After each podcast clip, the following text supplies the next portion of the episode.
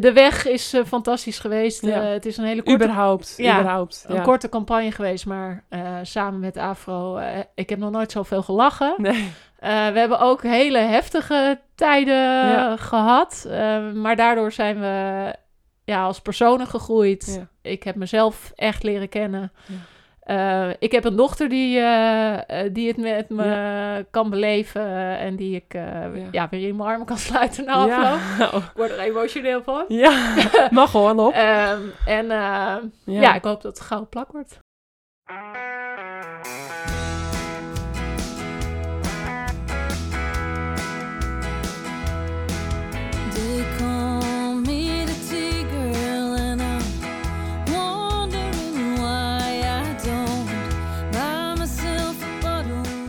Welkom bij de allereerste Courage podcast. Voor mensen met courage of mensen die graag wat meer courage zouden willen hebben in het leven. Courage staat namelijk synoniem voor moed, strijdlust en doorzettingsvermogen. Een Vlaamse wielerterm. Courage is altijd de rode draad geweest in het leven van oud-topsporter Vera Koedoder. Want haar leven heeft voornamelijk bestaan uit topsport. Eerst atletiek, hardlopen, schaatsen en skileren. Maar daarna ging ze doen waar ze het meeste talent voor had: wielrennen op de weg en op de baan. Op 18 december 2016 zwaaide ze na 18 jaar af met een zilveren medaille op het Nederlands kampioenschap op de baan. Ze heeft haar lange erelijst vooral bij elkaar gefietst met haar nuchtere West-Friese mentaliteit, door veel en keihard trainen en een koerstijl met courage.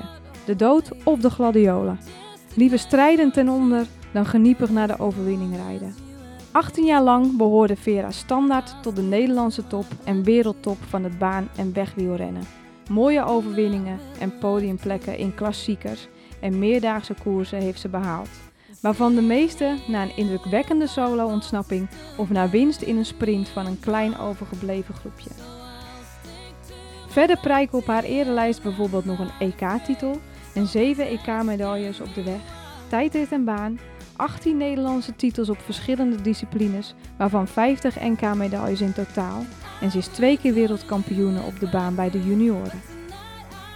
En dan vergeten we nog bijna de wereldbekeroverwinningen en medailles op de baan en haar deelname aan de Olympische Spelen in Londen 2012, waar ze een Olympisch diploma behaalde met een zesde plaats op de ploegenachtervolging op de baan. Er ging geen wielerwedstrijd voorbij zonder dat Vera tenminste een paar keer had aangevallen. Soms deed ze dat eindeloos, totdat het gelukt was om weg te komen. Een koers altijd kleur willen geven, niet te veel nadenken, altijd koersen met het hart, altijd met de kop in de wind en bijna altijd te vinden in de eerste waaier. En als ze zelf niet won, dan was ze van grote waarde voor haar ploeggenoten. Een manier van koersen, maar ook een manier van leven naast de topsport. Nooit zoeken naar de makkelijkste weg. Een karaktereigenschap die veel heeft opgeleverd. Eerlijk, oprecht, recht door zee en het liefst recht voor de raap. Zowel als topsporter, als mens en als moeder. De nodige tegenslagen op verschillende vlakken heeft ze moeten overwinnen om te staan waar ze nu staat.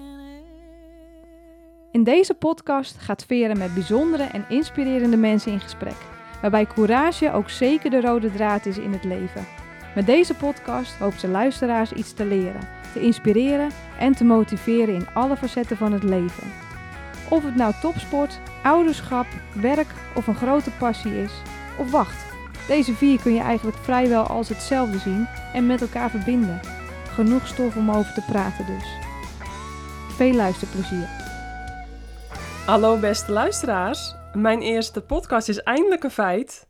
De Courage podcast. Na mijn wielercarrière begin 2017 hadden we bijna al het podcastmateriaal al liggen.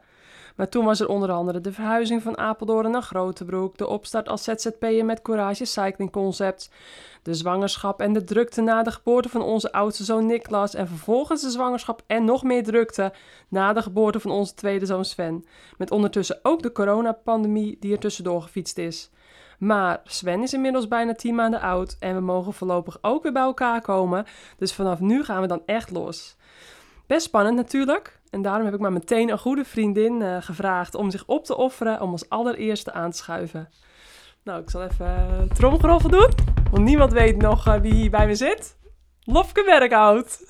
Welkom, Hallo. Lof. Ja, Superleuk. superleuk. Ehm, we hebben een aantal onderwerpen voor vandaag natuurlijk eh, opgeschreven, hè, samen bepaald. En eh, die pak ik er even bij. Ik ga ze nog niet verklappen. Maar ehm, nou, ik ga je later ook in de podcast even goed introduceren. Ehm, we hebben net al even een uurtje koffie gedronken, anderhalf uur ondertussen. Ja, en een heel Ehm, klein gebakje. ja, precies.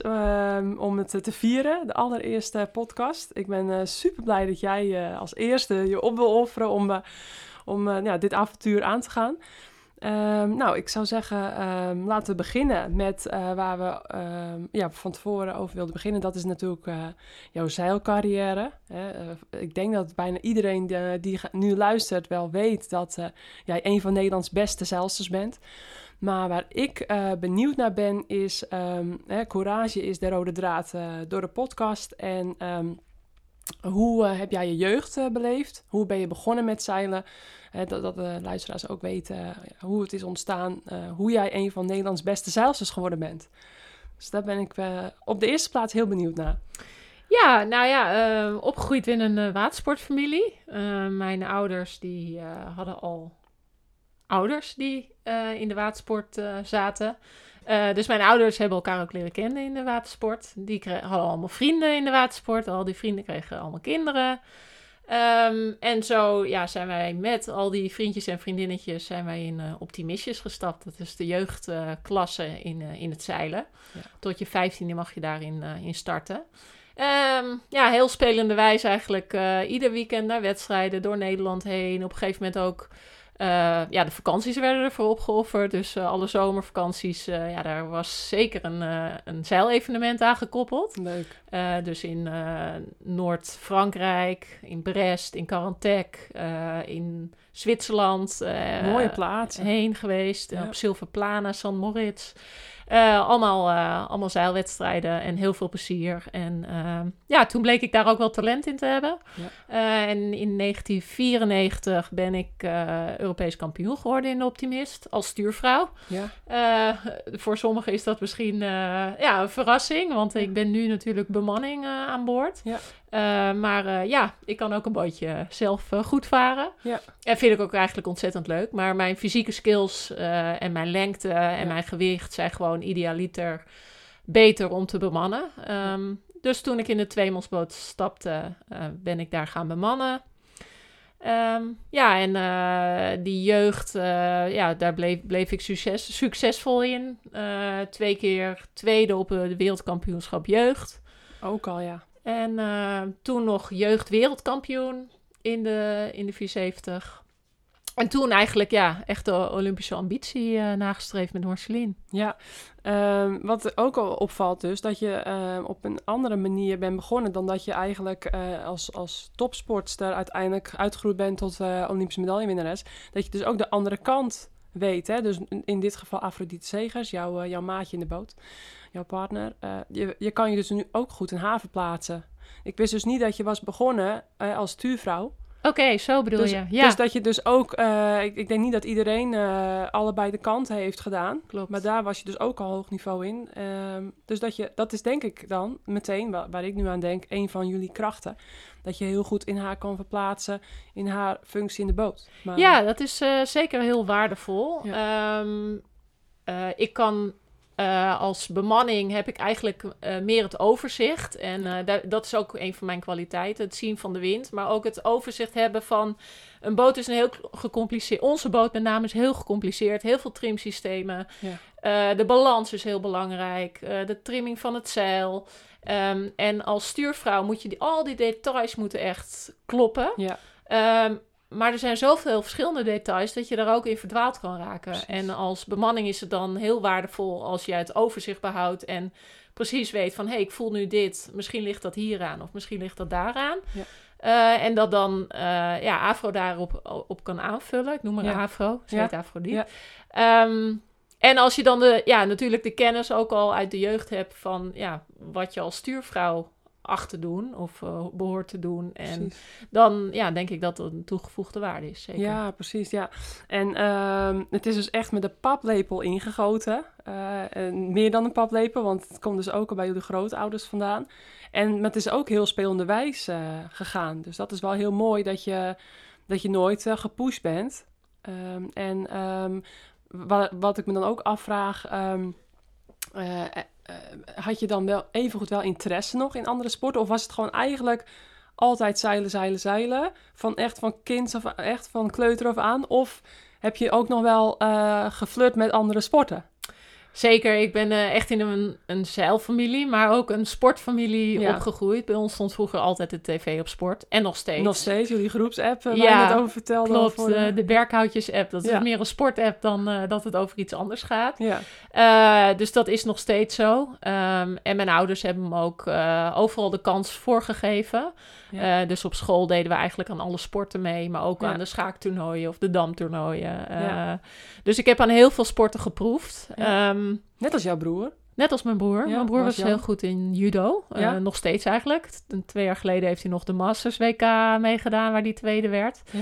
Eh, is inmiddels eh, heel fanatiek wielrenner trouwens. Ehm, Leuk hè? omdat hij die keuze op een gegeven moment moest maken. Ja, Ehm, maar ja, we zijn gewoon heel divers in sporten. En ja, eigenlijk ben ik geïnspireerd door Yvonne van Gennep in mijn jeugd. ja net als ik eigenlijk. Ja, die won drie keer goud in Calgary. En toen was ik acht. En toen dacht ik, wow, die Olympische Spelen, eh, daar wil ik ook naartoe. Gaaf hè? En eh, Ja. ja. iedere twee tot vier jaar altijd de Spelen gevolgd, plakboeken verzameld van Ja. alle sporters. Ja. En eh, ja, ik zit nog regelmatig met tranen in mijn ogen als ik een hele mooie prestatie voorbij zie komen. Ja, mooi hè? Dus, Zo eh, echt die sportpassie. Ja. Ehm, en, en Bas-Jan ehm, deed dus andere sporten.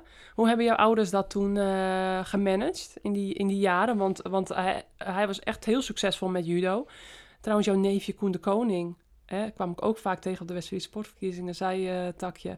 Ook heel Nee, Koen, Koen is niet mijn neefje. Het Koen de Koen- Koning niet. Eh, Nee. wie was dat? Van is van Marceline. Neef van Oh, Marceline. dat is een neefje van Ja, Marceline. ja. Oh, oké. Is maar- mijn klasgenoot geweest op de ALO. Oh, maar, dan eh, haal ik die door elkaar. Ja, Ja. neefje van Marceline, jouw voormalige zeilpartner. En dan inderdaad Koen de Koning. Ja, inderdaad. Nou, zo zat het. Afijn, ehm, hoe deden jouw ouders dat? Want je hebt twee ouders, vier handen en twee Ja. kinderen met eh, allebei heel hoog niveau sport, topsport. Ja, Werd het nou, heel het, snel? eh, het voordeel was wel dat judo is meer een wintersport en Ja. zeilen meer een, een zomersport. Ja. Ehm, dus in de, ja, in de beginperiodes, mijn broer zeilde ook, dus we gingen overal wel samen naartoe. Ja. Maar op een gegeven moment, ik turnde ook trouwens. Eh, ook weer meer een wintersport. Maar ja, mijn talent en, en fysieke abilities eh, lagen wel meer bij het zeilen. Ik ben Ja. veel te groot voor turnen en zwaar en, en stijf.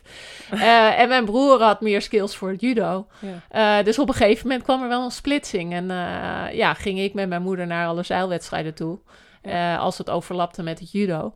En mijn vader met mijn broer mee. Maar ik heb ook heel veel langs de judo, judo-lijn gezeten. Ja. En eh, mijn broer aangemoedigd in de winter. ja, maar jullie dachten op een gegeven moment niet van bij elkaar van... Goh, ik wil het ook gaan doen. Dus eh, dat jij wilde gaan judoën en de, en de Bas-Jan wilde gaan zeilen. Nee, mijn broer heeft echt bewust op een gegeven moment afscheid genomen van het, eh, van het zeilen. Omdat Ja. ja. ja, dat judo, eh, dat kost gewoon veel te veel eh, tijd. Eh, Ja. Dus dat was niet meer te combineren. Nee. Ehm, ik heb, ben wel veelvuldig gevraagd, omdat ik, ja, ik ben ook een sterke vrouw. Dus eh, langs de judo-lijn werd wel vaak gezegd van, hé, hey, Oh, is het ja. niet wat voor jou? Ja, ja, ook met judo had je je lengte mee. Ja, ja, ja. En eh, nou, Edith Bos was toen een, een beetje een, eh, een vriendinnetje van mijn broer vroeger. Oh, Eh, ja, en die, die sprak ik dan ook wel eens. En.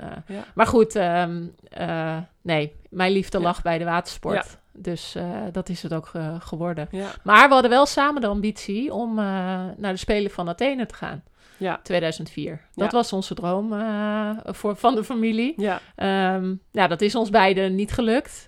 Die kwalificatie verloren wij van eh, Margriet Matthijs en Oh, Lise ja. Westerhof toen. ja staat er nog bij, ja. Ehm, maar ik ben nog doorgegaan en het uiteindelijk wel bereikt. Ja. En mijn broer, ja, die scheurde zijn ehm, eh, borstspieren af. Ja, eh, tijdens een evenement in, eh, in Duitsland. Ja. En ja, daarna was het wel een beetje over. Heeft hij heel veel, lang van moeten revalideren. En daarnaast ja, was hij ook een carrière aan het maken. Ja. Een goede baan als natuurkundige. En inmiddels aan het werk bij, bij Tata Steel. Zo. Ehm, en ja, dat was eigenlijk niet meer te combineren ook. Nee, Maar Nee. ook heel mooi nu. En, en hij kon wel even goed eh, volledig, eh, ja, zonder jaloezie eh, ja, bij jouw eerste spelen juichen. En of had hij toch een beetje van, ah, had ik ook willen staan. Nee, nee. Waren daar geen gemengde gevoelens bij? eh? Dat was Nee. echt ja, een oprechte familie, ja, band, wat, wat er even goed nog was, zeg maar. Want je, je ziet soms wel eens in families dat dan toch hè, het broertje of zusje, ja, dat er toch een beetje jaloezie bij komt kijken. Nee, zeker niet. eh, ik denk dat het ook wel bij mijn ouders vandaan komt. Dat ze zijn super trots op ons eh, Ja, in wat we doen. En Ja. we- die hebben ons altijd ondersteund in alles, alle keuzes die we hebben gemaakt. Ja. Eh, mijn broer is nu nou ja, bij Tata heel succesvol. En die reist de wereld over. En die eh, bereikt daarin af en toe magazines. En, eh, Ja. ja. en daar zijn mijn ouders super trots op. Ehm, daarnaast eh, is hij nog steeds heel fanatiek in de, in de wielersport. En eh, ja, daar, eh, daar zet hij zelf zijn doel in. Ja, precies. dat is misschien niet meer voor het publiek, maar wel voor Ja. zichzelf streeft hij naar ja. dingen. Ehm, nee, er is nooit enige vorm van jaloezie geweest, Nee. vice versa. mooi. Nee, nou, ik, ik denk dat een hoop families dan, ja, als die dit horen, hè, of mensen, ja, dan, daar kun je wel heel trots op zijn. Hè? Je ziet het niet altijd dat het zo, ja, dat het zo ontspannen verloopt in een familie dan met eh, toch, eh, ja, een, een topsporter die gewoon heel veel aandacht vraagt. En eh, dan hebben jouw ouders dat, ja, in, de, in deze situatie wel supergoed gemanaged, zoals ik het zo hoor. Dus dat vind ik wel heel mooi. Ehm, als we dan even een sprongetje maken naar het courage-verhaal. Ehm, wat zijn in vogelvlucht de, de, hoogtepunten en de dieptepunten geweest? En wanneer heb je courage moeten tonen? Ehm, ja, als topsporter, maar ook als mens. Eh, eh, als je zo een beetje ja, je carrière overziet en eh, welke momenten springen er dan voor jou uit? Hè? Courage is natuurlijk, staat voor moed, doorzettingsvermogen. Ehm, ja, dat je echt bij jezelf dacht van, ehm, nou, ja, dit is echt heel moeilijk en ja, dat je misschien dreigde in de negatieve te vallen, maar dat je toch echt eh, op dat moment heel veel karakter nodig had eh, om daar doorheen te komen. Want ja, ik denk dat bijna ieder mens en vooral topsporters, topsporters helemaal, dat die gewoon heel erg geconfronteerd worden met nou, een hoge standaard die ze zichzelf opleggen, maar ook de buitenwereld. En dat is gewoon, ja, topsporters bestaan is natuurlijk eh, stressvol. Ehm, en ehm, ja, dus, dus wanneer is dat bij jou eh Ja, ehm, voorgekomen? nou, ik moet zeggen, ik heb eh, een redelijk eh, zorgeloze jeugd gehad. Ja, Ehm, wat ik zeg, mijn ouders hebben mij altijd eh, in alles ondersteund. En ja, ik, ik kon de weg bewandelen die ik wilde. Ehm, ik heb geen... Ja, mijn ouders zijn nog altijd bij elkaar. Ik heb daar geen eh, moeilijke tijden in gehad. Ik, eh, Nee. Er zijn geen mensen in mijn omgeving dierbaar... die, eh, ja, die eh, eerder het leven hebben moeten verlaten. Wat, eh, ja, wat Mhm. toch, eh, denk ik, een enorme impact op je hebt. zeker. Ehm, ja, dus wat dat betreft eh, ik, kan ik eigenlijk alleen naar mijn sportcarrière kijken, zeker Ja. in mijn jeugd. Mhm. Dus eh, wa- waar ik dan aan terugdenk is ehm, eigenlijk na 2004 dat wij de selectie verloren Ja. eh, van Lisa en Margriet. Eh, dat jaar daarna, wij waren trainingspartner geweest van Lisa en Margriet eh, richting de Spelen van 2004. Wij dachten heel veel te leren in die Ja. periode. En als een spons alles te, op te zuigen, eigenlijk met name van Margriet. Want die, ja, die was tweevoudig zilver medaillewinnares op de Spelen. Mhm. Maar dat was eigenlijk al een soort van teleurstelling, want daar haalden wij niet uit wat we eruit dachten te halen. En als team werden we ook een soort van uit elkaar gedreven. Dus t- 2004 was voor ons een beetje een bittere pil. Ja. En eh, daar wilden we van eh, ja, terugkomen, maar we hadden daar wel een, een lange break voor nodig, voor ons gevoel. Dus eh, ik ben ja, vol aan de ALO gegaan, Ja. want dat had ook wat tijd nodig. Eh Marceline die was, is eh, een opleiding eh, in ski-instructeur gaan doen in die periode. Gaaf, heel wat anders. Heel Ja. wat anders, gewoon Bevro- even, even er terug uit. Ja. En, we, en we zeiden in april samen er weer. 1 april en dan gaan we een volgende campagne Geen grap, aan richting huppakee. 2008. Ja. Ja, frisse, frisse accu en eh, eh, er weer voor gaan. Ehm, de bond die stond daar anders in, omdat eh, ja, 2004 verliep heel teleurstellend. Geen medailles in Mhm. het zeilen. En die zeiden, het moet anders. We achten dat de topsporters in ons midden allemaal fulltime gaan zeilen. Ehm, dat er, ze er niks anders naast doen. Mhm. Wat, wat we wel snapten, maar Ja. ja. je moet ook kijken naar de personen zelf. Ja. Hoe, hoe zijn zij? Hoe zitten zij erin? Wat hebben zij voor achtergrond? Precies. Ehm, dus wij hielden heel standvastig vast aan ons, eh, onze ideeën. eh, en zeiden, ja, we, nee, wij beginnen 1 april. Ja. We hebben wel i- zijn wel iets tegemoet te komen door eh, een aantal trainingskampen begin dat jaar te doen. Maar Mhm. 1 april was weer onze start. Ja. Ehm, ja, dat, dat zorgde ervoor dat wij niet in de kernploeg werden opgenomen. Ehm, dat we ja, eigenlijk ja, eh, op onszelf stonden. Ja. En toen wij 1 april inderdaad in Medemblik, Medemblik weer het water op gingen, eh, toen zagen we heel veel trainingsgroepen. Iedereen had een coach, iedereen had begeleiding. Oei. En ja, wij als nou ja, potentiële Olympische Ja. spelenkandidaten eh, stonden echt Met op lege onszelf. handen. Ja, Ja. wij waren aan het trainen in ons eentje op het water, de eerste uren weer aan het maken. Ja. Ehm, en toen lag er ergens een boei. En eh, wij dachten, ah, dan hebben we in ieder geval eh, een trainingsmaatje. Ja. Een boei. Zo. Dan kunnen we startjes doen, we kunnen wat boeirondingen doen. Ja. Eh, maar inmiddels was het vier uur. En Ja. vier uur had de vrijwilliger van de bond... Oh. Die had opdracht gekregen om al het materiaal van het water te halen. Dus ja, ineens kwamen we bij die boei en die boei was weg. Oh. En eh, ja, dat was wel een moment waar bij mij... Ik ben iemand... eh, bij mij is het heel lang goed. Maar Ja. op een gegeven moment... eh, ja, dan raakt er een vat vol. Ja, en precies. op dat moment... Letterlijk en figuurlijk. Ja. En op een gegeven moment... of op dat moment ja, liep die druppel Over. over. de rand. Ja. Dus wij zijn naar binnen gevaren en ja, we hebben de boot niet eens op de kant op de trailer getrokken. We zijn naar de haven, naar de eh steiger gevaren, Mhm. hebben daar de boot soort van geparkeerd, even vastgelegd aan een lijntje. Ja. En ik ben stampvoetend eh, de steiger afgelopen richting het kantoor om verhaal te Ik halen. heb jou nog nooit zo gezien. Nee. Is het gefilmd? Want dan Eh, wil ik wel eens nee, Lopke boos maar zien. Want ik, ik, ken eh, alleen maar een, een lachende Lopke Ja, eigenlijk. nou, je kan het aan Jacco vragen, want Ja. eh, mijn latere coach. Ja. Want die stond op dat moment op de steiger Die en dacht, die zag mij nou aankomen. Ja. En die dacht, hier, hier gaat iets goed fout. Ja. Die keek mij in de ogen en ik ja, liet mijn verhaal los bij hem. En Ja. hij zei, laat het maar aan mij over. Eh, ik ga het regelen. Ehm, en nou, vanaf die dag ging alles anders. Want toen, eh, toen werd hij onze coach eh, tot aan het WK dat jaar, Ja. 2005. Waar wij echt een doel hadden gesteld. Want Mhm. dat was in San Francisco, harde wind, was helemaal op ons lijf geschreven. Ja. Nou, die mogelijkheden kregen we van de bond. Mhm. We konden Jacco aanstellen tot die periode. En ehm, ja, toen werden we daar wereldkampioen. Ja, gaaf hè. Ja, en Ja. ja. ja, dus dat was een heel groot dieptepunt. eh, waarop we ja, hadden kunnen afhaken. Precies. Want eh, ja, ik stond echt, op, of we stonden echt op het punt om te zeggen: ja, Ja. gelooft dan niemand in ons eh, Nee. en in onze talenten? Ja, maar jullie zelf wel. En dat is, dat is Ja. eigenlijk de kracht die je van kinds af aan of van jongs af aan moet hebben als topsporter. Dat de, de abiliteit, zeg maar, de, het vermogen om op moeilijke momenten te blijven geloven in jezelf. En dat heb ik ja, zelf als wielrenster ook wel gehad. Dat, dat, dat vond ik heel moeilijk om dat zelfvertrouwen te proberen te blijven houden. En, eh, ja, dan ehm, heeft de buitenwereld op bepaalde fronten zo'n invloed daarop. Dat op dat soort men- momenten komt het dan aan. En dan is zo'n wereldtitel natuurlijk ja, eh, leuk. Maar het verhaal erachter, dit verhaal is natuurlijk, ja, dat, dat maakt het wel echt af. Ja, Ik- Dan denk ik ook dat het wel een van de meest bijzondere wereldtitels is. Omdat je, het was natuurlijk eh, ja, de eerste.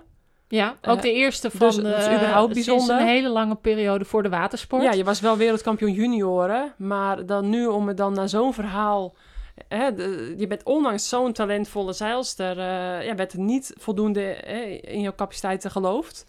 Ja, en dan... eh, dat Nou, ik weet, ik weet niet of het er niet in werd geloofd. Ik denk dat er in die periode bij de bond, eh, ja, dat was nog niet professioneel genoeg om alles te monitoren. Mhm. En Ja. ja. we vliegen allemaal over de wereld en we hebben allemaal onze eigen, alle klasses hebben hun eigen programma's. En ja, Ja. het is heel lastig. eh, het is niet een zwembad in Nee. Eindhoven waar iedereen is. Nee, Dus ja, ho- hoe wordt het gemonitord? Ja. En dat is inmiddels wel beter geworden, Mhm. ook door de ook door financiële... deze situatie misschien. Ja. Hebben ze Ja, misschien ja, ja. wat van geleerd. Nou ja, Dus- het was wel het startpunt van een hele suc- succesvolle equipe. Of Ja. zeilequipe. Ja, Het jaar ja. daarop werd een surfer wereldkampioen. Wij werden weer wereldkampioen. Ja. En toen ja, toen kwam ook bij het NOC, NOC-NSF het besef van... hé, hey, die zeilsport, Ja. daar hebben we wel hele goede mensen. Precies. Ja, Ja. mooi verhaal. Maar En een ander, ja, een ander eh courage moment, als we Ja. dan terugkomen op, eh, op het onderwerp. voor mij is dat vorig jaar, maar misschien heb je er nog, Eh, nog een. nog nou ja, eigenlijk twee dan. Ja. Eentje in de topsport is inderdaad vorig jaar, om eh, Ja. de corona natuurlijk. Ja.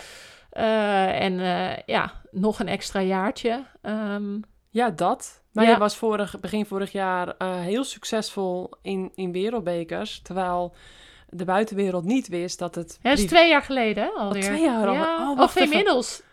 Drie- 2019. 2019 ja, alweer. ja, twee jaar geleden. Ja, ja. oh, ja, ja. de- de Ja, tijd- dus daar wil ik ook naartoe eigenlijk Precies, inderdaad. Ja. Ehm, ik startte in 2018 eh, samen met Afrodite eh, Ja. een campagne. Ik stond op het punt van, ja, wat, wat ga ik de komende tien jaar met mijn leven doen? En toen kwam er een belletje van Ja. Afrodite. En toen dacht ik, hé, hey, waarom ga ik niet nog anderhalf jaar volle bakker voor? Ja. Ehm, ik was, eh, ja, ik stond in een fase in mijn, in mijn leven dat ik, ja, dat ik dacht, ja, waar liggen mijn drijfveren? Ik Ja. was niet helemaal oké met... eh, eh, ja, je, je to- stopt met topsport. Je krijgt een eh, geweldig dochtertje. Ja, In die, gaat, 2013. ja, die gaat inmiddels naar school. Ehm, ja, alle, alle nasleep van Olympisch brons ja, liep ook wel een beetje af. Zeg maar, alle presentaties en alle zeilclinics. En, Ja. ja. en op een gegeven moment moet je wel weer echt structureel ergens een doel in vinden. Ja. Ehm, en ook privé eh, zat ik in een situatie waarin ik niet, nou, niet heel happy was. Dus ik Mhm. maakte de keuze om weer voor mezelf te kiezen. Ik Ja. ging voor, weer voor een, voor een doel. En ja, in die, in die campagne die startte begin twee- eind 2018, Ja. begin 2019... eh, ja, realiseerde me ik me ook eh, ja, dat, dat ik privé ja, het anders wilde. En Ja. nou, dat is inderdaad in mei eh, ben ik met mijn eh, ex uit elkaar gegaan, met Ja. mijn partner. Ja. Ehm, nou ja, dat is een heel moeilijke keuze natuurlijk, Mhm. omdat je ook een dochtertje hebt samen. Ja. Eh, en in die periode moest ook de selectie plaatsvinden voor de Spelen. Ehm, en eigenlijk, dat gebeurde allemaal op hetzelfde moment. Ja. Dus we hadden een nationale selectie af te ronden, wat het allerbelangrijkste was om ons te kwalificeren. Ja. Tegen een ander goed Nederlands team, Mandy Mhm. Mulder en Anneloes van Veen. Ja. Ehm, en in, op diezelfde, in diezelfde maand eh, ging ik uit elkaar met Dennis. Ja. Ja, ja dat is wel... Dan moet je eh, heel veel courage tonen om Ja, dan optimaal te presteren. Ook, zeker als je ook zo kort met elkaar al nog in de boot zit. Ja, En we haalden brons op dat EK. precies. Wat, ja, wat bizar was. Ja, ik, ik vond het echt heel bijzonder. Want, nou ja, goed, eh, we hebben elkaar regelmatig ontmoet in die tijd. En, nou ja, lief en leed gedeeld. En toen, eh, dat jullie toen brons wonnen. En, eh, en volgens mij ook een wereldbeker uit mijn hoofd ook nog goed gezeild hadden in Ja. die periode. Dus jullie stelden en de Olympische Spelen stelden jullie vast. En jullie behaalden ook nog, nou gewoon meer dan genoeg punten achter. Dus jullie waren echt, eh nou, Olympisch niveau waardig. Terwijl ik jouw achtergrond wist. En dat ik echt dacht van nou, een normaal iemand, of normaal tussen aanhalingstekens iemand, die heeft zijn handen vol al aan, een, eh, aan zo'n privé-situatie. Dat je als ouders dan toch besluit uit elkaar te gaan. En jij moest gewoon naast al, al dat, nou ja, de, de in je hoofd daarvan, moest je ook nog je knoppen steeds maar weer omzetten. In de trainingen, in de wedstrijden ja, om die, om die echt die topprestaties neer te zetten. Want ja, eh, plaatsen voor de Olympische Spelen, dat, dat moet eigenlijk gewoon gebeuren zonder ballast in je hoofd. Mhm. En jij had zoveel ballast eigenlijk. Ja, dat, dat vond ik echt zo bijzonder. En dat heb ik volgens mij toen ook net, ja, meteen tegen je gezegd. Daar was ik zo trots op. En ehm, ja, dus dat sprong er voor mij uit. Maar, maar nu je net dat andere verhaal eh, vertelde hè, over... Ja, ik, dat, dat wist ik wel zo'n beetje. Maar ja, dat vond ik ook echt... ehm, ja, ook heel mooi. Maar dit is toch alweer een heel, op een heel andere manier. En dat was echt sportief. Hè? En dan was Ja. je ook wel met de maatschappelijke carrière bezig, met de ALO. En, eh, en dat je op sportief gebied echt hè, courage moest tonen. Maar nu was het ook eh, nou, echt nog een hele privé situatie erbij. eh. en ehm, ja, dus wat dat betreft hebben we wel echt Ja, de je- meest optimale gast, vind ik, om mee af Ja. te trappen. Ja, en, ik denk, ehm, het is iets onbewust. eh. Maar nou ja, als je het Jacco zou vragen of mijn huidige coach. ehm, mijn huidige coach zei vorig jaar of twee jaar geleden: Ik wil dat jullie alle evenementen gaan winnen. Want jullie Ja. hebben zoveel kwaliteit. Mhm. dat, eh, dat moeten jullie kunnen. Ja. Ehm, ik, ja, ik, ik kon dat sowieso niet uitspreken. Want ik denk, Mhm. ja, zeilen is een sport. Daar moet alles kloppen. Ja. En er zijn zoveel variabelen. En je, je, je kan soms de beste zijn, maar ja, een, een, een heel rot toernooi hebben. Mhm. Ehm, maar ik ben iemand die, als het echt moeilijk wordt, Ja. of dat nou inderdaad die, die druk is van de Olympische Spelen, of eh, nou, een hele moeilijke situatie eh, waarin je zit, Ja. op sportief of privé niveau, ja, dan, dan word ik super scherp. Ja. En dan, Heb je Dan- geen koffie voor nodig? Nee, dan, dan- gaat er gewoon een knop om en dan... dan eh, gaan er oogkleppen op. Ja. Ehm, en ja, dat is denk ik een kracht die ik heb, maar die ik ook nog niet precies kan Nee. verklaren. Ja. Maar ik denk dat er, ja, er zijn meerdere sporters die dat hebben. Eh, nou, en Daphne Schippers, denk ik, die, die is zo iemand die, die gaat stralen op het moment dat eh, nou, Ja. het eh, vol zit en de tribunes vol zitten. En Ja. ja, dat is haar moment of fame. Ja. Een, Dorian is zo iemand. Ehm, nou ja, zo zijn er meerdere te noemen. Ehm, ja, en, die, en ja, ik, kan, ik kan, zou dat niet ieder evenement kunnen. Nee, Eh, en nee. in iedere situatie. Nee. Eh, maar ik voel wel op dat soort momenten van... hé, hey, Ja. ja, nu moet het gebeuren. ja, dat is echt een kwaliteit. Echt wel een van jouw beste kwaliteiten, denk ik. Want heel veel topsporters die zullen dan toch zo'n ja, privé-situatie in dit geval van twee jaar terug... toch eh, zich aantrekken of dan toch daarmee bezig zijn in zo'n wedstrijd. Niet helemaal met het kopje erbij. En dat is wel, eh, ja, dat zijn van die ongrijpbare kwaliteiten hè, die, die dan een topsporter heeft. Ehm, ja, of misschien ook hele succesvolle mensen of, ja, eh, in het zakenleven of die goede presentaties kunnen geven. Hè, als ze dan eenmaal staan, dat ze in plaats van dichtklappen of aan andere zaken denken, echt eh, ja, op het moment suprem kunnen presteren. Ja, dat is echt ja, bewonderenswaardig. En ehm, misschien kunnen we, ehm, als we het nu hierover hebben, met, meteen even een zijsprongetje maken naar het item wat jij hebt meegebracht eh, naar deze podcast. Want ik ga mijn, eh, mijn gasten vragen om een, een, ja, een, mooi eh, persoonlijk item mee te nemen. En dan daar iets over te vertellen wat voor hun ja, ja, een, een bepaalde persoonlijke waarde heeft. Ehm, een, echt een persoonlijk item. En ehm, nou, dat is dus het boek geworden. ehm, Drijfveren. En dat is geschreven door Robin van Galen en eh, Peter Linsen. Het is een boek wat volgens mij echt onlangs is, eh, is uitgebracht. Dus het is vers van de pers. Ik ruik zelfs dat... dat ik ruik nog gewoon de, de nieuwigheid aan het boek. Ehm, ik heb, eh, ja, je kwam ermee aan. Ik zei, nou, ehm, leuk, weet je, een boek, weet je, je kan, heel veel mensen kunnen iets over een boek vertellen, maar ik wist toen niet dat, dat ik hem ook krijg. Dus eh, hij is ook persoonlijk gesigneerd en, eh, nou, dus mijn dag kan sowieso niet meer stuk, want ik ga zeker, nou ja, de komende tijd, het is druk met twee kleintjes, maar ik ga zeker passages lezen en als eerste natuurlijk die van jou. Ehm, maar ja, vertel zelf maar even, wa- waarom is dit boek voor jou ja, bijzonder?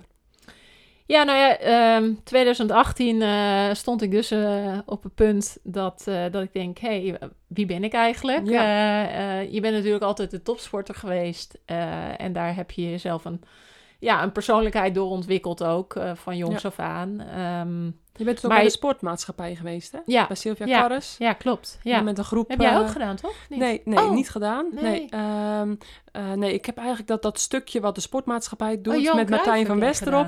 Ja, en dat, Ja. daar kom ik zo meteen ook nog even op, want dat hebben we natuurlijk allebei gedaan. Ja. Ehm, maar de, ja, dat stukje wat Martijn van Westerop, hè, de professor op de Johan Cruijff Instituut ook, eh, wa- wat die bij eh, de sportmaatschappij doet, dat heb ik eigenlijk meegenomen tijdens de opleiding op het Johan Cruijff Instituut.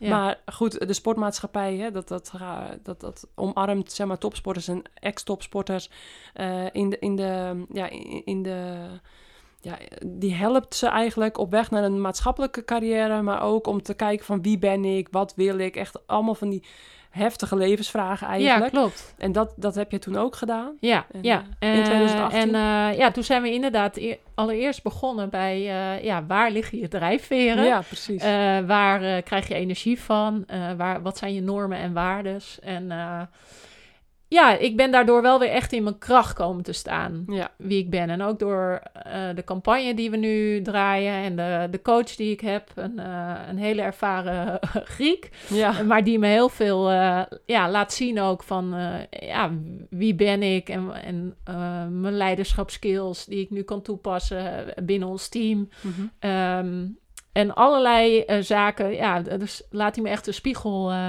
zien. Ja. Ehm, en ja, ik denk dat dat weer een, een soort van startpunt is geweest van wie ik nu ben en Ja. waar ik nu sta.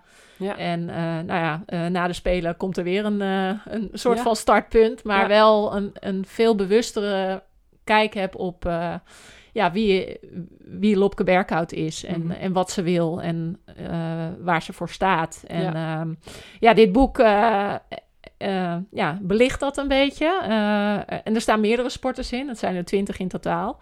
Ehm, en eh, ja, mijn dochter eh, staat op de foto, eh, want Mooi, dat is een ja. van de ja, motivaties ook geweest om weer een campagne te starten. Want ik dacht, ja, wat zou het mooi zijn als, als mijn dochter geïnspireerd wordt door haar moeder. Ja. Zoals ik dat werd door Yvonne van Rennen. Niet Ja. dat ze succesvol moet worden, Nee. eh, sporter moet worden, Nee. maar wel de dromen moet eh, naga- najagen. Ja. Eh, wat ik heel belangrijk vind. En nou ja, al deze sporters hebben dat gedaan op basis van drijfveren. Ja. Ehm, en ik dacht, het is ook een mooi, eh, mooi exemplaar om aan jou te geven. Ja. Omdat met die podcast Zeker.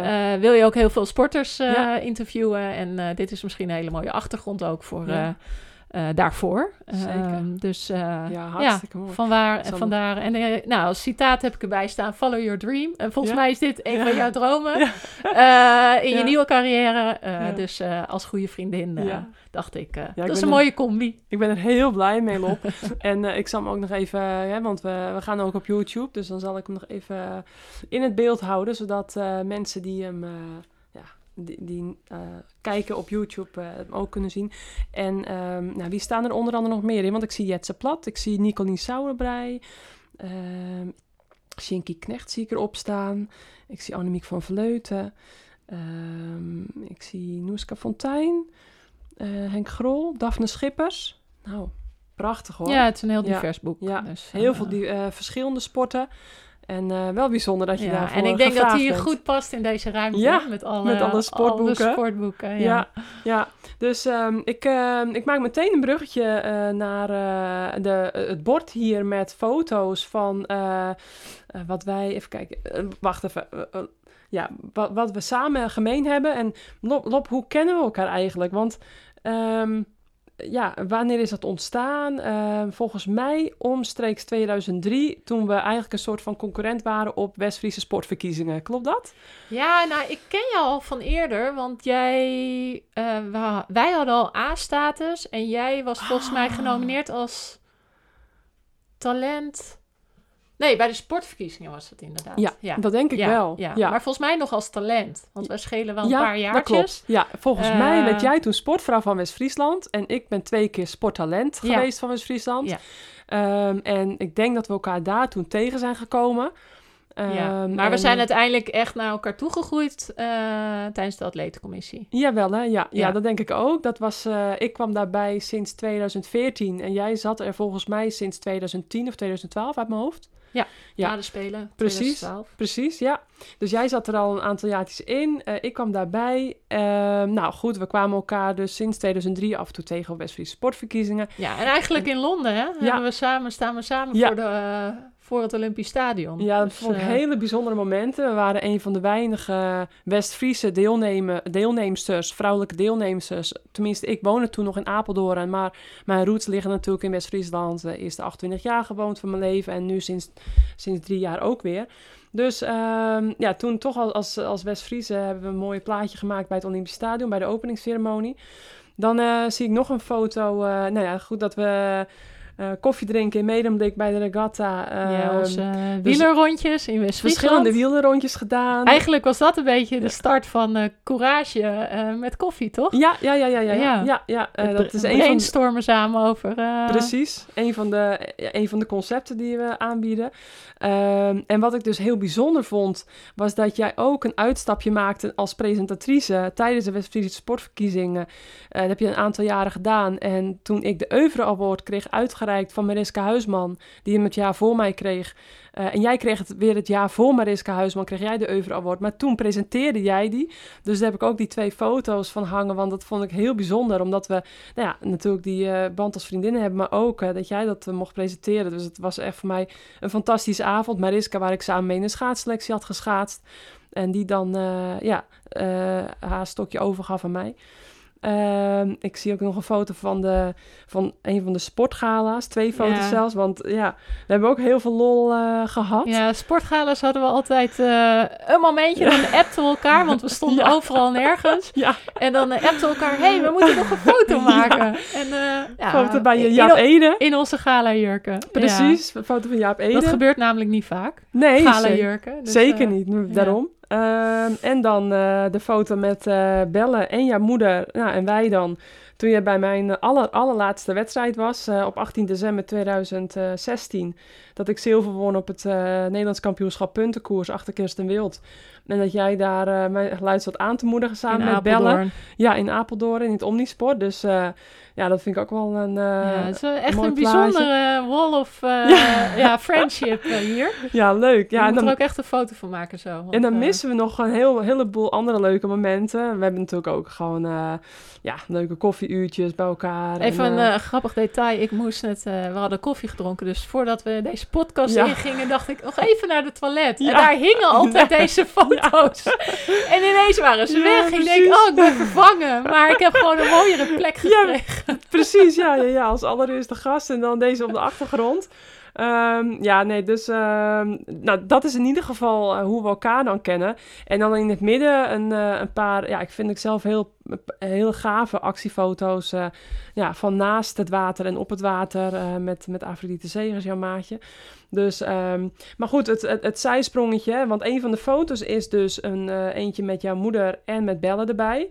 Jouw moeder natuurlijk eh super belangrijk voor je. Gisteren jarig geweest en eh, nou, net nog ook even gebeld. En daar heb je gewoon een hele goede band mee. Maar ook natuurlijk eh, Bellen die erop staat. En ehm, ja, het moederschap en topsport. Ik, ik ben ehm, na mijn topsportcarrière moeder geworden. En ja, ik kan in de wielersport voor mijzelf ehm, het niet voorstellen dat ik iedere dag de opofferingen moet doen. Moet letten op mijn voeding. Moet letten op de slaap. Want dat gaat in mijn geval sowieso heel slecht met, eh, nou, met mijn eh, twee zoons. Maar ja, eh, dus ik vind dat überhaupt al heel knap. Ehm, hoe beleef jij dat? Want ik, ik kan me zo voorstellen, als topsporter ehm, moet, je, moet alles eigenlijk kloppen qua slaap, qua voeding, qua tijdsindeling, qua trainingen. ehm. Maar goed, iedereen die moeder is, iedereen die kinderen heeft, die weet dat eh, het, het, het leven als moeder nooit voorspelbaar is. Ik bedoel, als bellen straks, hè, je kan zo gebeld worden. Bellen is gevallen op school. eh, nou, ze moet naar de eerste hulp. Ik noem maar wat. Terwijl jij misschien dan net een training gepland hebt. Eh, of bellen wordt ziek. Terwijl jij net twee weken voor een, een, een hele belangrijke wedstrijd zit. Dat je denkt, oh jee, ik kan nu dus niet ook ziek worden. Ehm, nou, noem zomaar heel veel facetten op van het moederschap die gewoon niet te voorspellen zijn. Een kind vreet energie. Ehm ene kind meer dan de ander, maar ehm, hoe je het went of keert, ook bellen eh, krijgt heel veel energie van jou. Dus ik, ik vind het wel grappig. Jij hebt natuurlijk een comeback gemaakt. Hoe is het verschil tussen jou als atleet van toen eh, tot eh, 2012 en, na- en, en vanaf eind 2018?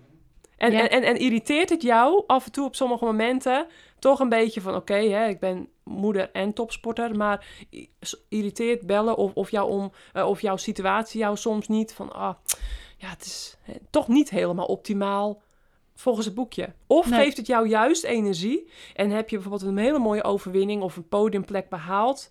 Ehm, helaas minder wedstrijden geweest dan gepland, hè, dan, Mhm. dan eh, door COVID, maar toch hele mooie prestaties behaald. En geeft het jou dan juist die energie voor zo'n start. Oh, en nu wil ik het ook goed doen voor mijn dochtertje. Eh, want je weet dat ze zitten kijken. Ze, ze was ongeveer vijf dat je weer je comeback maakt. Dus ze is heel bewust ervan. Dat is heel leuk natuurlijk. In plaats van dat ze natuurlijk nog maar baby is, dan krijgt Ja. ze het niet mee. Dus, dus in die momenten krijg je dan ook weer energie. Hoe, hoe is dat bij jou? Hoe is dat verschil met toen en nu? Ja, ik, eh, nou, 2018 vroeg Afrodite mij eh, en toen heb ik ja gezegd. Maar het jaar daarvoor vroeg ze mij ook. Ja, En toen was Belle drie. En ja, ik zat te jong, veel te jong. Ja. En eh, ik zat in de fase, ja, wat ik doe wil ik goed doen. Ja. En ik, op dat moment kon ik niet van mezelf vragen om, om dat te combineren. Nee. Eh, maar het jaar daarna, eh Belle was vier, ging naar school. Ja. Ik kreeg wat meer vrijheid. En ik dacht, ja, als, ze naar de, als ik naar de Olympische Spelen ga, is ze zeven. Nou, dat is een beetje de periode waarin ik me ging beseffen, toen ik jong was, eh, eh, van de Olympische Spelen. Of Ja. van, van een droom. Ehm, en hoe, hoe gaaf kan het zijn als Belle op haar zevende, Ja. inmiddels achtste, Ja. kan zeggen: Ja, mijn mama gaat, staat op die Olympische Spelen. ja, Ehm, eh, het, is, het was tot nu toe nog heel ver weg eigenlijk. Want ja, wat is de Olympische Spelen? Ja. Eh, in 2016 heeft ze het wel meegemaakt. Eh, ja, was ze... Hoe oud was ze toen? Eh, vijf. Ja. Wat goed, ja. Ehm, en, eh, maar ja, echt het besef was er niet. Nee. Eh, en ik ben natuurlijk heel veel weg. Dus het is voor haar Ja. best heel lastig. Ja. Ook al is het een heel makkelijk kind en eh, heel positief en zet heel snel weer een knop om. Maar ja, er zijn wel moeilijke momenten geweest dat ik weer wegging en ja, dat ze zich... eh, ja, ze, was, ze is heel blij en dan Mhm. het moment dat ik afscheid neem, ja. ineens, poef, eh, schiet ze vol, schiet ze om, me- om mijn benen heen. Ja. Eh, ik wil niet dat je gaat. Ja. eh. Ehm, dus ik heb op een gegeven moment wel bedacht van, hmm, hoe kan ik nou Bellen ook een beetje eh, erin betrekken, zeg maar. Mhm. En eh, dus we hebben op een gegeven moment een heel goed gesprek erover gehad. Eigenlijk was dat eh, de begin van de coronatijd. Omdat ja. ik moest nog een jaar door. Ja, Ehm, het was ook een hele waardevolle tijd, want eh, ja, Ja. we moesten in Nederland zijn. En ik heb wel in Nederland getraind, maar ik was er wel gewoon... ja, Iedere avond was ik er. Ja. Ehm, eh, maar ja, inmiddels... eh, ja, na, in augustus zijn we echt heel veel op trainingskamp geweest. En natuurlijk een aantal wedstrijden nog gehad. Maar met name heel veel trainingskampen. Ik ben Mhm. meer, denk ik, meer weg geweest dit jaar dan dat ik weg was geweest als er veel evenementen waren geweest. Want Ja. dan heb je ook de Allianz Regatta in Nederland. En dan heb je een periode dat je hier traint. ja, Nu waren we constant weg. ja, Ehm, en op een gegeven moment heb ik met haar een heel goed gesprek gehad. En ehm, ja, eigenlijk op mijn coach een beetje belachelijk gemaakt. Want eh, ehm, Soms moet je dat wel eens doen. ja, eh, en ja, gezegd dat eh Belle eigenlijk mijn coach is. ja. En dat Belle mij ook een beetje moet helpen Ja. eh, om, eh, ja, om, er, om er zo direct een mooie prestatie neer te zetten. Wel heel goed en van je. ehm, Ja. daardoor dacht ze van, hé, hey, ja. Ehm, ja, ik, moet, eh, ik ben onderdeel van dit verhaal. Ja. En, eh, Wat ze ook was, maar toen besefte ze het zich waarschijnlijk echt klopt. goed. Ja. Ja, ja. En eh, ja, af en toe verwatert dat weer een beetje. eh, maar nu, nu de speler eraan komt, ehm, ja, is ze echt super trots Ja. aan de ene kant. Eh, ja, ze baalt dat ik zo ik weer eh, voor een langere tijd weg moet. Ja, maar ze goed, mag ook niet is, eh, heen, hè? Ze Nee. mag ook niet kijken. Nee, ze want- zou vorig jaar meegaan, maar dat Ja. gaat nu niet door. Nee. Maar ze weet dat het de laatste keer is. Ja. Ze gaat volgende week naar Summercamp. En nou, drie keer raden wat het thema daar is. Olympische Spelen. Oh ja, leuk. ja, dus eh zij Volgens kan mij heb daar... je haar vanmorgen nog last minute ingeschreven voor een optimist. ja, eh. Optimist on Tour ja. eh, gaat ze doen. Niet, Ja. ja, ik wil er de watersport meegeven Ja. en, het, en het plezier. Ja. Ehm, maar ehm, ja, ik, eh, ik probeer er mee te geven dat als je ergens voor gaat, dat je, dat, eh, dat je daar eh nou, 200% voor moet gaan. Ja, En om het dan te hebben over, eh, ja, hoe combineer ik dat dan dagelijks? Eh, zij staat uiteindelijk op nummer 1. Mhm. Ehm, dat is ook wel een, een gesprek geweest wat ik met gelijk aan het begin van mijn campagne met de bond heb gevoerd. Mhm. Want ja, de bond die zei ook, hoe wil je dat dan doen? Ik was de eerste moeder die eh, een Olympische campagne ging draaien. ja, Ehm, maar wat ik wel heel mooi vind om te zien, ehm, is dat het sowieso in de, in de topsport veel ja, vaker gebeurt. Mhm. Zowel in Nederland als in het buitenland. En, Steeds meer, hè? ja, ik denk dat je als, als moeder ja, ook eh, een, een skill ontwikkelt doordat je moeder bent. Ja. En eh, ehm, ja, ook wel een, een, een relativeringsvermogen krijgt. Mhm. eh, dat er andere dingen belangrijker zijn. Ja, precies, ja. en Want die, dat is het mooie, hè? wat er ook gebeurt, al is de wedstrijd nog zo slecht gegaan, hè, zonder dat je het had gewild, dan heb je altijd nog je grootste prijs thuis. Ja, ja. Dat is denk ik en ook... dat eh, zorgt ja. ervoor dat je snel ook weer een knop om kan zetten en kan denken... Ja, jongens, wat is nou de oplossing? Ja. Eh, we kunnen hier enorm van balen. Ja. Eh, maar eh, ja, als ik mijn dochter in de ogen kijk, Ja. dan, dan ben ik alles vergeten. En dan gaan we gewoon weer verder. Precies. Ehm, en ja, die knop is ook een hele waardevolle knop. Ja, Waardoor je ja, veel sneller weer kan schakelen. ja, En ja. ja, als ik dan, ja, als, als er dus iets is op een dag, eh, ja, ik probeer gewoon constant te puzzelen. Maar het is Mhm. wel full on. Ja. Eh, ik probeer alles te doen voordat Bella uit school komt, zodat Ja. als Bella uit school is, dat ik ook Ja. maximaal voor haar ben. Want ja, ja, ik ga zo direct weer wie, drie weken weg. ja. Ik wil dat ik er voor haar ben. Het Als, zijn wel als hoogballen die je hoog moet houden. Maar Ja. dan scheelt het ook alweer dat dit een campagne was waarmee jij op echt jarenlange ervaring al heel veel bagage had, wat je dus niet hoefde op te bouwen. Dus Ja. je, je ging opnieuw weer, hè, stapte je erin, letterlijk en figuurlijk. Maar wel ehm, al met eigenlijk, de, ik denk dat je de helft niet eh, hoefde op te bouwen, want het zat allemaal nog in je hoofd. En je hebt natuurlijk in de tussenliggende jaren ook nog veel op het water gezeten, hè, met bedrijven meegevaren. eh, op een andere manier, maar toch die feeling denk ik met het water gehouden. En, en dan, dan ehm, ja, hoefde die dat stukje al niet te doen. Nee. Dus dat, dat, dat scheelt misschien heel erg. Daarnaast is denk ik zeilen ook eh, heel veel technisch. Heel veel scha- eh, schakelen, snel schakelen. Dus dat stukje heb je of heb je niet op een gegeven moment. En dat fysieke is heel belangrijk. Maar dat, ja, dat niveau wat je daarvoor moet hebben... is dan ook alweer behapbaar om dat bij te trainen. Opnieuw weer echt fit worden. Dus wat dat betreft had je ook alweer de sport om een campagne te doen. Zeker. En dan die korte campagne was dan denk ik waarschijnlijk ook wel weer... dan in je hoofd behapbaar. Of dat je nou, nog een hele cyclus van vier jaar zou doen... Dan is het Ja. denk ik nog wel eh, in, heel intens om dan al die ballen zo'n lange tijd hoog te houden. Ja, er zijn een, nou ja, een aantal factoren die er natuurlijk bijkwamen. Allereerst dat ik dus eh, inmiddels single ben, Ja. eh, twee jaar. En eh, Ja. ik, ja, het gaat, de combinatie met mijn, mijn ex is super hoor. Ja. We staan helemaal voor elkaar, elkaar klaar nog steeds.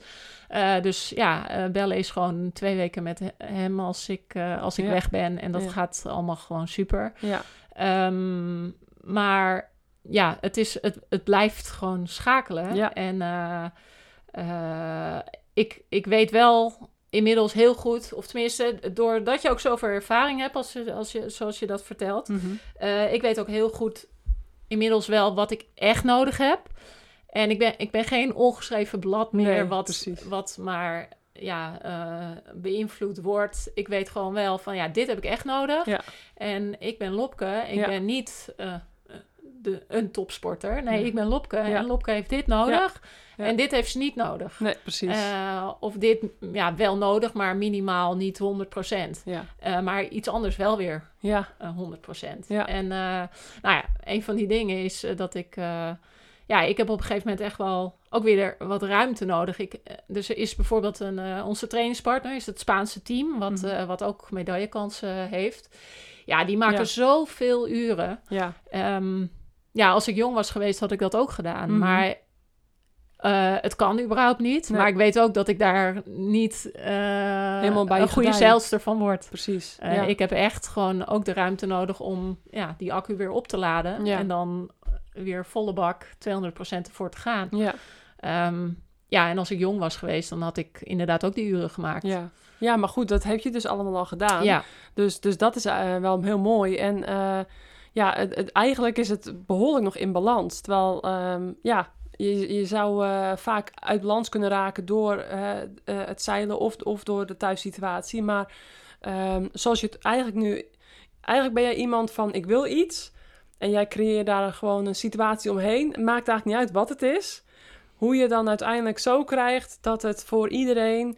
ehm, nou ja, eh, op, eh, een, een, een, eh, op een goede manier verloopt. Dus dat Ja. het voor iedereen eigenlijk... Ja, en ik eh, denk ook echt dat het uiteindelijk ook van binnen uitkomt. Ja. Hoe, ja, hoe gemotiveerd je bent. En dan Ja. maakt het... ja, dan maakt het in dat soort piekmomenten niet uit ja, eh, of je nou net dat uurtje wel of niet Precies, eh, getraind hebt. Nee. Uiteindelijk moet je mentaal gewoon eh, het sterkste klopt, zijn. En klopt. mentaal ben je het sterkste door, ja, door die situatie voor jezelf zo te creëren Ja. dat je er ook klaar voor bent. Ja. ja, dus dat is wel echt mooi. eh, en dan moet bellen, verhaal. moet, eh, ja, moet meer aandacht krijgen Ja. dan, eh, ja, dan, eh, ja, ja, dan, ja, soms de sport, of tenminste. Ja, Ja, ze blijft op één ja, staan. Ja, nou dat vind ik wel, eh, eh, als moeder vind ik dat natuurlijk, dat klinkt als muziek in de oren. Ehm, en eh, kijk, jullie eh, campagne eh, is natuurlijk, eh, ja, jullie, begonnen eraan. En toen kwam al na een maand of vier eh, de hele toestand met Nee, het... eh, een jaar later. Of een jaar Ja, later. Een jaar later. Ja, jullie hebben eerst eh nou ja, opstartfase gehad. En toen jullie eigenlijk eh, moment...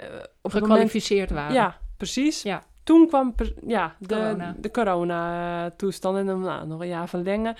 Ehm, wa- wat is eigenlijk jouw, jouw kijk op, op, ehm, op het hele COVID-19-verhaal? Hoe, hoe, hoe zie jij het? Eh, de wereld eh, wordt een beetje verdeeld in twee eh, kampen. Hè? Je, je hebt de voor's en de tegens. Mensen die nog wachten met vaccineren. Mensen die niet, geen, geen minuut kunnen wachten om de spuit erin te zetten. Zoveel verschillende eh, meningen.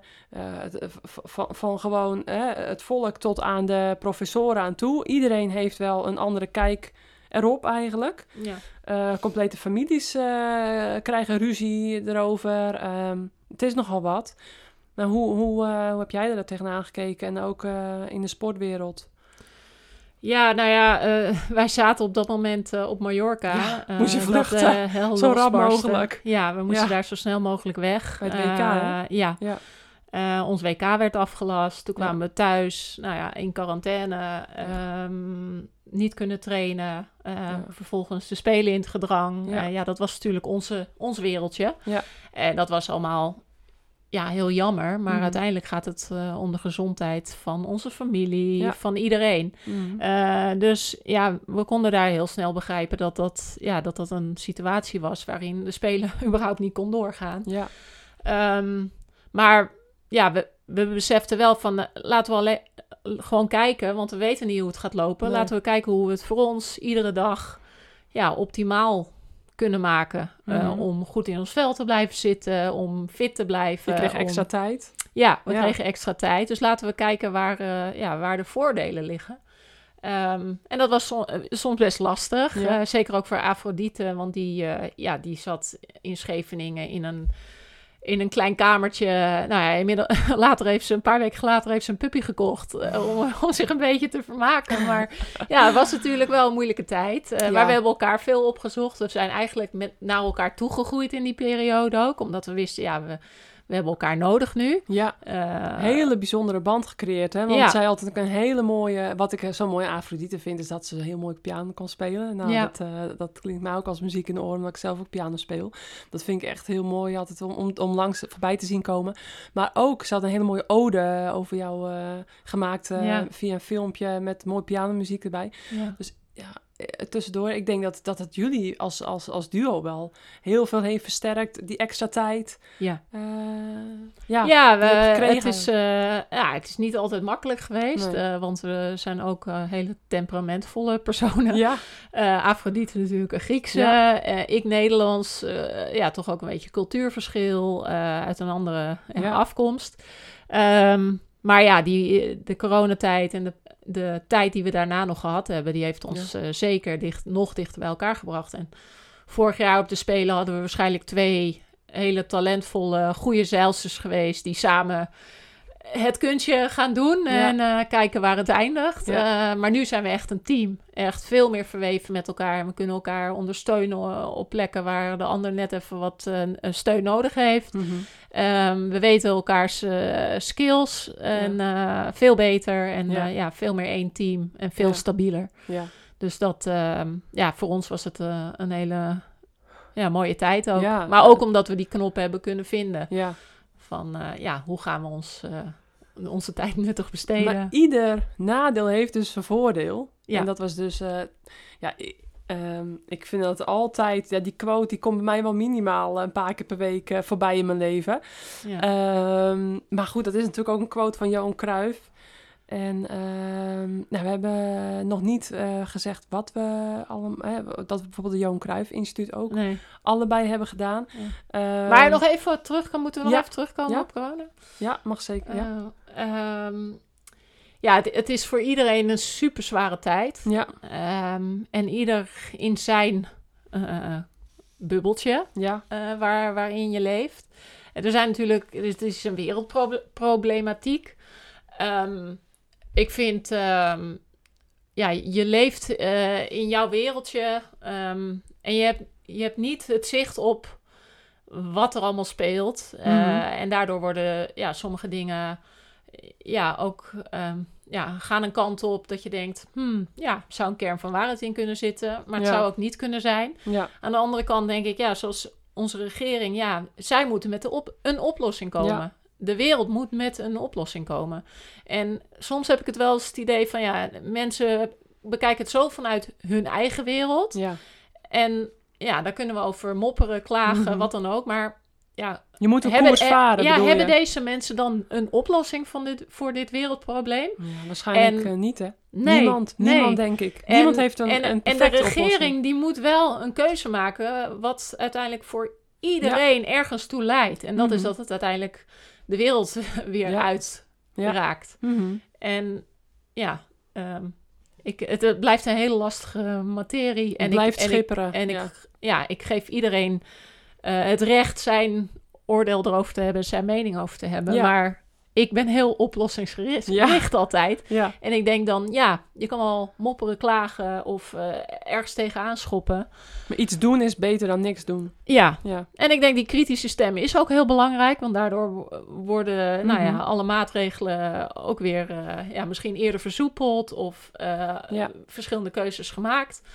Ehm, maar het moet wel ergens naartoe. Ja En, ik, eh, ik, denk, ik denk zelf dat het het belangrijkste is dat eh, wat voor keuzes er ook worden gemaakt. En eh, we zitten nu vol, volle bak in die vaccinatieperiodes. Ja, dat, dat het belangrijkste is dat iedereen elkaar respecteert. Ja. Ik respecteer heel erg iemand die zich niet laat vaccineren. Ja. En, ik laat, en ik respecteer heel erg iemand die dat wel doet. En iedereen heeft daar zijn eigen beweegredenen voor. Ehm, dat sommige mensen willen wachten. Ja, ik snap het allemaal. Maar Ja. de hetze die nu ontstaat, daar maak ik me wel een beetje zorgen over. Dat er mensen zijn die, ja, die ehm, hè, een gevaccineerd persoon, die iemand die niet gevaccineerd is, niet meer aan wil kijken en, en daar niet meer mee wil praten. En dat vind ik wel te ver gaan. Ehm, ja, goed, het is een hele interessante topic om Ja. urenlang over te kletsen. Ja, Maar ja, uiteindelijk eh, ja, zit ik hier met een van Nederlands beste zeilsters. En ik besef me nu, na bijna een uur, dat ik je nog niet eens officieel geïnt- geïntroduceerd heb. Want Lopke, ik ga jou toch nog introduceren. Misschien knippen we het ook wel in twee delen, dat weet ik niet. Ja. Dus dan, eh, dan word je gewoon eh, op het einde van de podcast geïntroduceerd. Maar dat maakt niet uit, want volgens mij had je hartstikke veel interessants te vertellen en is niemand nog afgehaakt. Dus ehm, je, eh, Lopke Berghout, eh, volgens mij is dat je enige naam, hè? Of heb jij nog Nee. voornamen? Nee. Nee. Lopke Berghout van 11 november 1980, eh, de dag van Sint Maarten. Geboren in Amsterdam, maar al volgens mij al van hele jonge leeftijd woonachtig in West-Friesland. In ons mooie vlakke West-Friesland met veel wind, waar je fantastisch kan varen. En kan Ehm, fietsen. En kan fietsen. dus we zijn wat dat betreft allebei gezegend geweest met heel veel wind. Ehm 1,83 en eh 68 kilo. Dus eh, ik heb nog een paar kilootjes te gaan na mijn zwangerschap. En dan zijn we precies dezelfde samenstelling. Ehm, nou ja, goed. eh eh, een van Nederlands beste zeilers, dat ik al een paar keer opgenoemd. Maar eh, ook maar liefst vijfvoudig wereldkampioenen in de 74-klasse.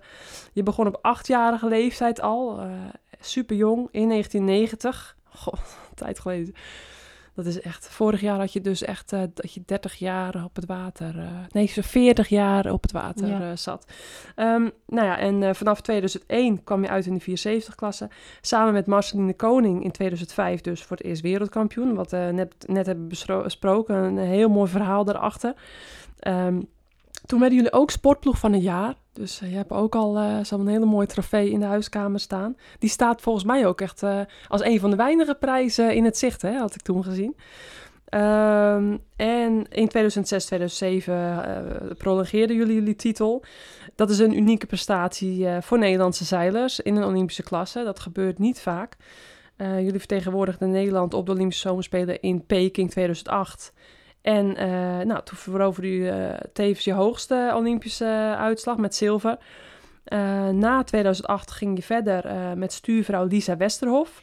Eh, jullie werden meteen wereldkampioen, dus jullie hadden echt een vliegende start bij de WK in eh, Denemarken in 2009. Wereldkampioenen. Eh, het jaar daarop bewezen jullie eh, het in eigen land, wederom wereldkampioen. En daarop volgde dan weer de Olympische bronzen medaille in Londen. Ehm, en in 2012 eh, ben je uiteindelijk gestopt eh, als zeilster.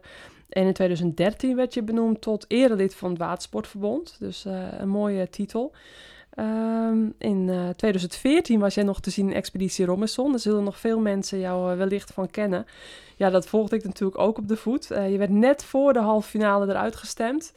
Ehm, maar goed, eh, ja, ik, ik vond het eh, ook wel heel gaaf om te zien hoe je daar eh, moeite had met ja, daar was ook wel eigenlijk een courage moment, Ja. ik nu te denken. ja, zeker weten. Ja, dat bedacht ik me net ook. Ehm, en ik denk dat jij toch ja, als, als, als, als goed lachse, eerlijke, spontaan persoon...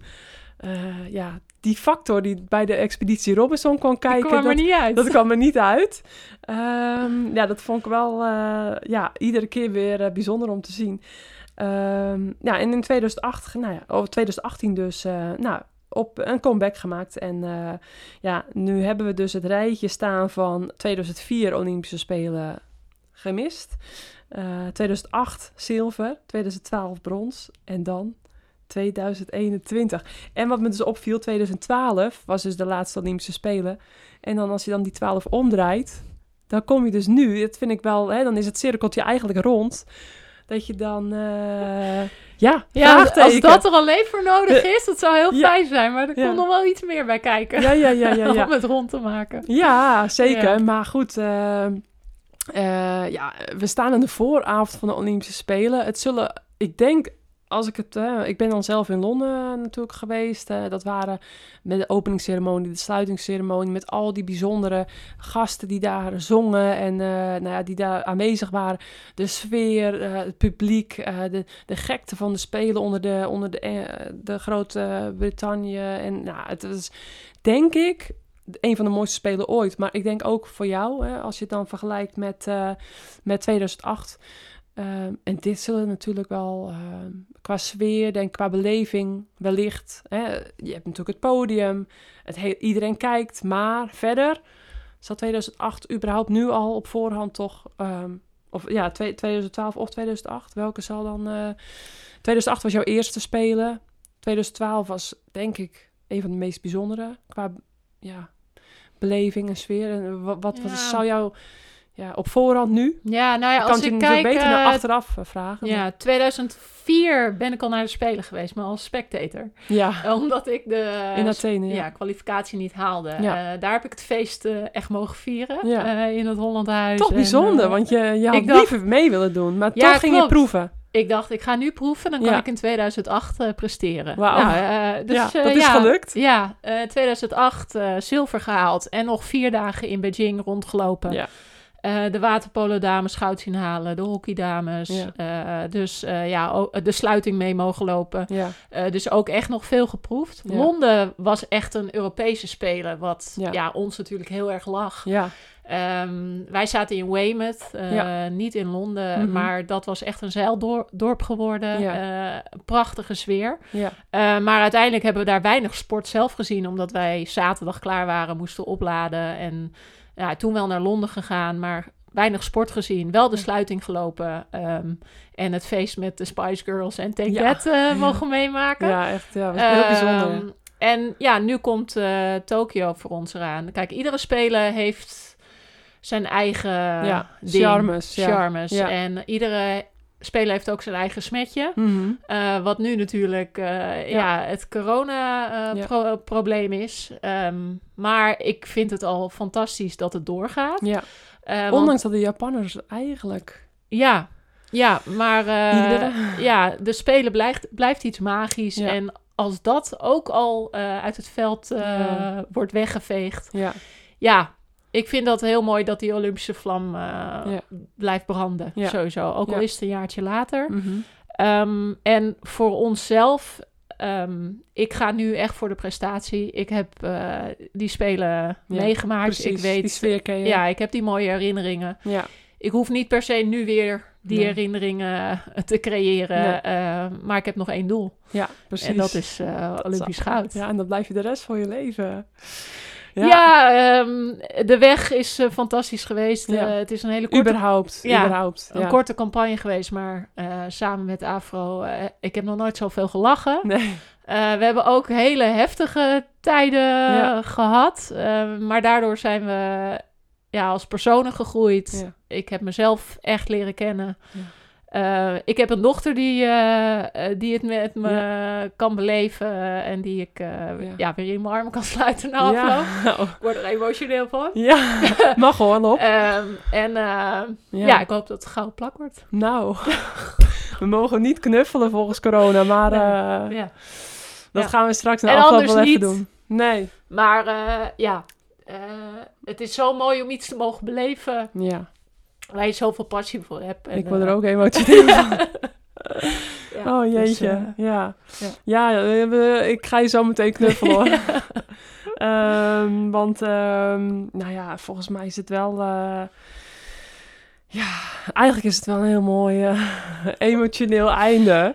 ja, Ehm, ja, want, want, want weet je, de plannen eh, die, die nu straks komen gaan. Ik denk dat het ook wel gewoon lekker is om straks na Tokio lekker eh, thuis te komen. Ja. En hier eh, in Horen, vlakbij ons, lekker in oranje buiten.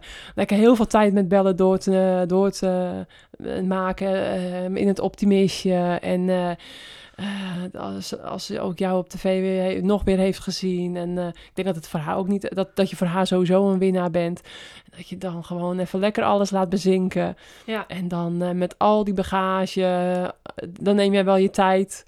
En dan... ja, het mooie is wel, ik, ehm, eh, je zei, de Jaap Ede staat in mijn huis. Ehm, ik heb een, ja, een vitrine en daar heb ik inderdaad alle mooie sportprijzen. Ja. Dat is een, een Jaap Ede.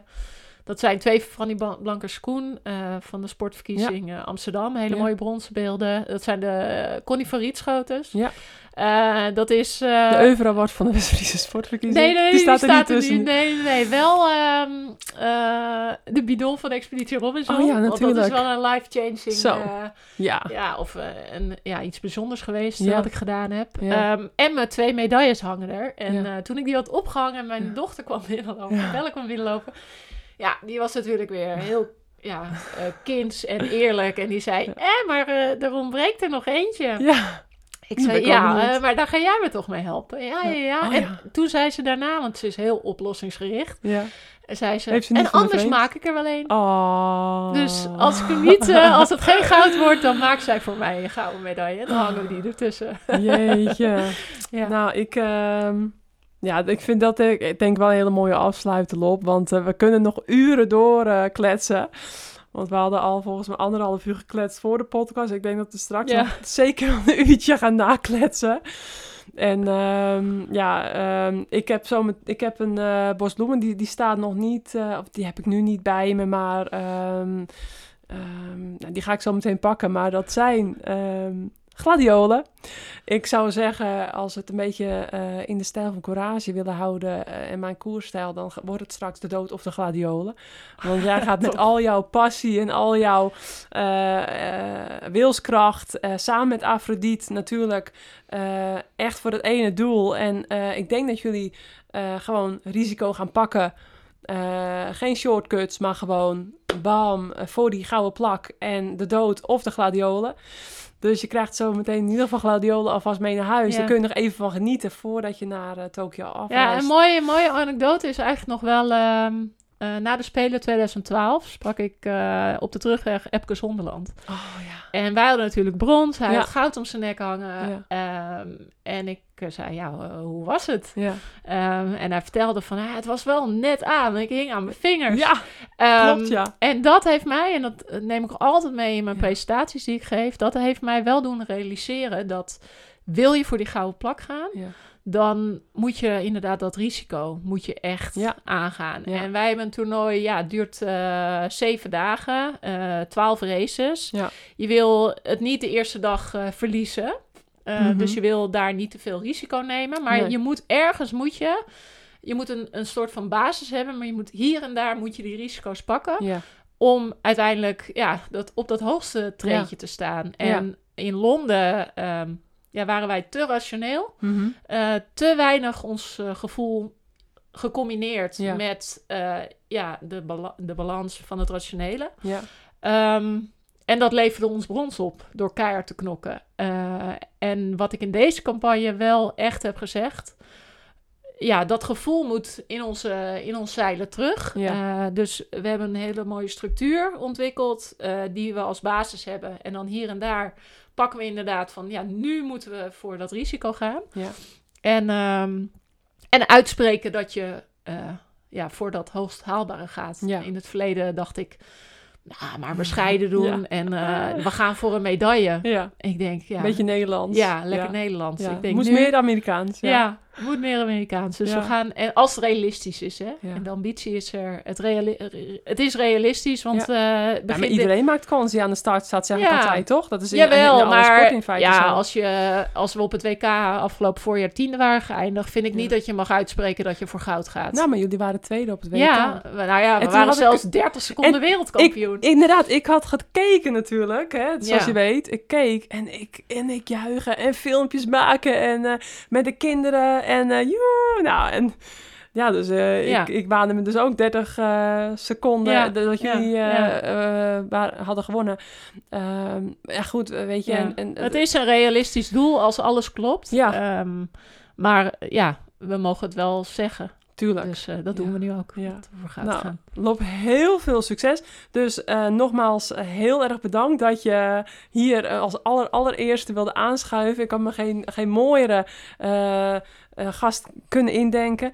Ehm, we gaan straks nog even nakletsen, naar de foto's kijken. Ehm, en ja, eh, ik, ga jouw boek eh, lezen, Drijfveren van een topsporter. Ehm, en de gladiolen neem jij mee naar huis. Daar kun je nog even van genieten voordat je afreist volgende week naar Tokio. Dus super veel succes. Even nog een nabrander voor de mensen thuis die jullie willen volgen. Waar kunnen ze dat het beste doen?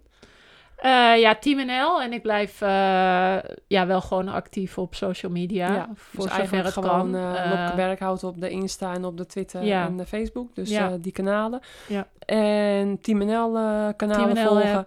yes. Precies. En nou ja, goed. als ze willen, dan kunnen ze het zo vinden, denk ik, op internet. En nou, ik zou zeggen tegen iedereen, ga vooral kijken. Want ja, jullie zijn gewoon een van onze Nederlandse ja, eh, kandidaten voor, eh, voor eremetaal. En ook überhaupt gewoon. eh, na deze podcast denk ik dat iedereen benieuwd is hoe jij het, nou, met deze alle achtergrondverhalen, ja, hoe jij je fantastische carrière straks echt gaat afsluiten. Dus niet nog een comeback. Nee, nee, nee, zeker niet. Ehm, dus dan is het echt gewoon klaar. En dan, nou, dan ga je ongetwijfeld, gaan mensen meer van je horen. Maar vooralsnog, Ja. Jij ook heel veel eh, succes met... eh, eh, dankjewel. ja. Ja, ik vond het hartstikke leuk. Ja, dus ik ga je zeker, je gaat zeker nog wel weer een keer aanschuiven. yes, we gaan er een eind aan breien. Bedankt allemaal dat jullie hebben geluisterd. En ehm, nou, heel graag tot de volgende keer. En, nou, ik zou zeggen, wat is, wat is doei in, in het eh, Japans? Weet je dat? Zullen we het maar gewoon... Arigato. Arigato. Dank jullie dat wel. is een goeie. Ja. Doei doei. Met een mooie buiging erbij. Precies. ja. Alright. Dat was hem. Lop, we gaan even knuffelen. Hey, high five! Hey. Uh, langer dan Dat was leuk, toch? Ja, ik vond het heel leuk. Nou, alles zat erin. Alles Lachen, zat erin, huilen. ja. Hé, hé, dat is shot. Deze podcast is gemaakt door Vera Koedoder. Vind je dit een leuke podcast? Laat dan een review achter op Spotify of Apple Podcasts. Je hoort in deze podcast muziek van mij voorbij komen. Wil je er meer van horen? Check dan Marianne Lichthart op Spotify.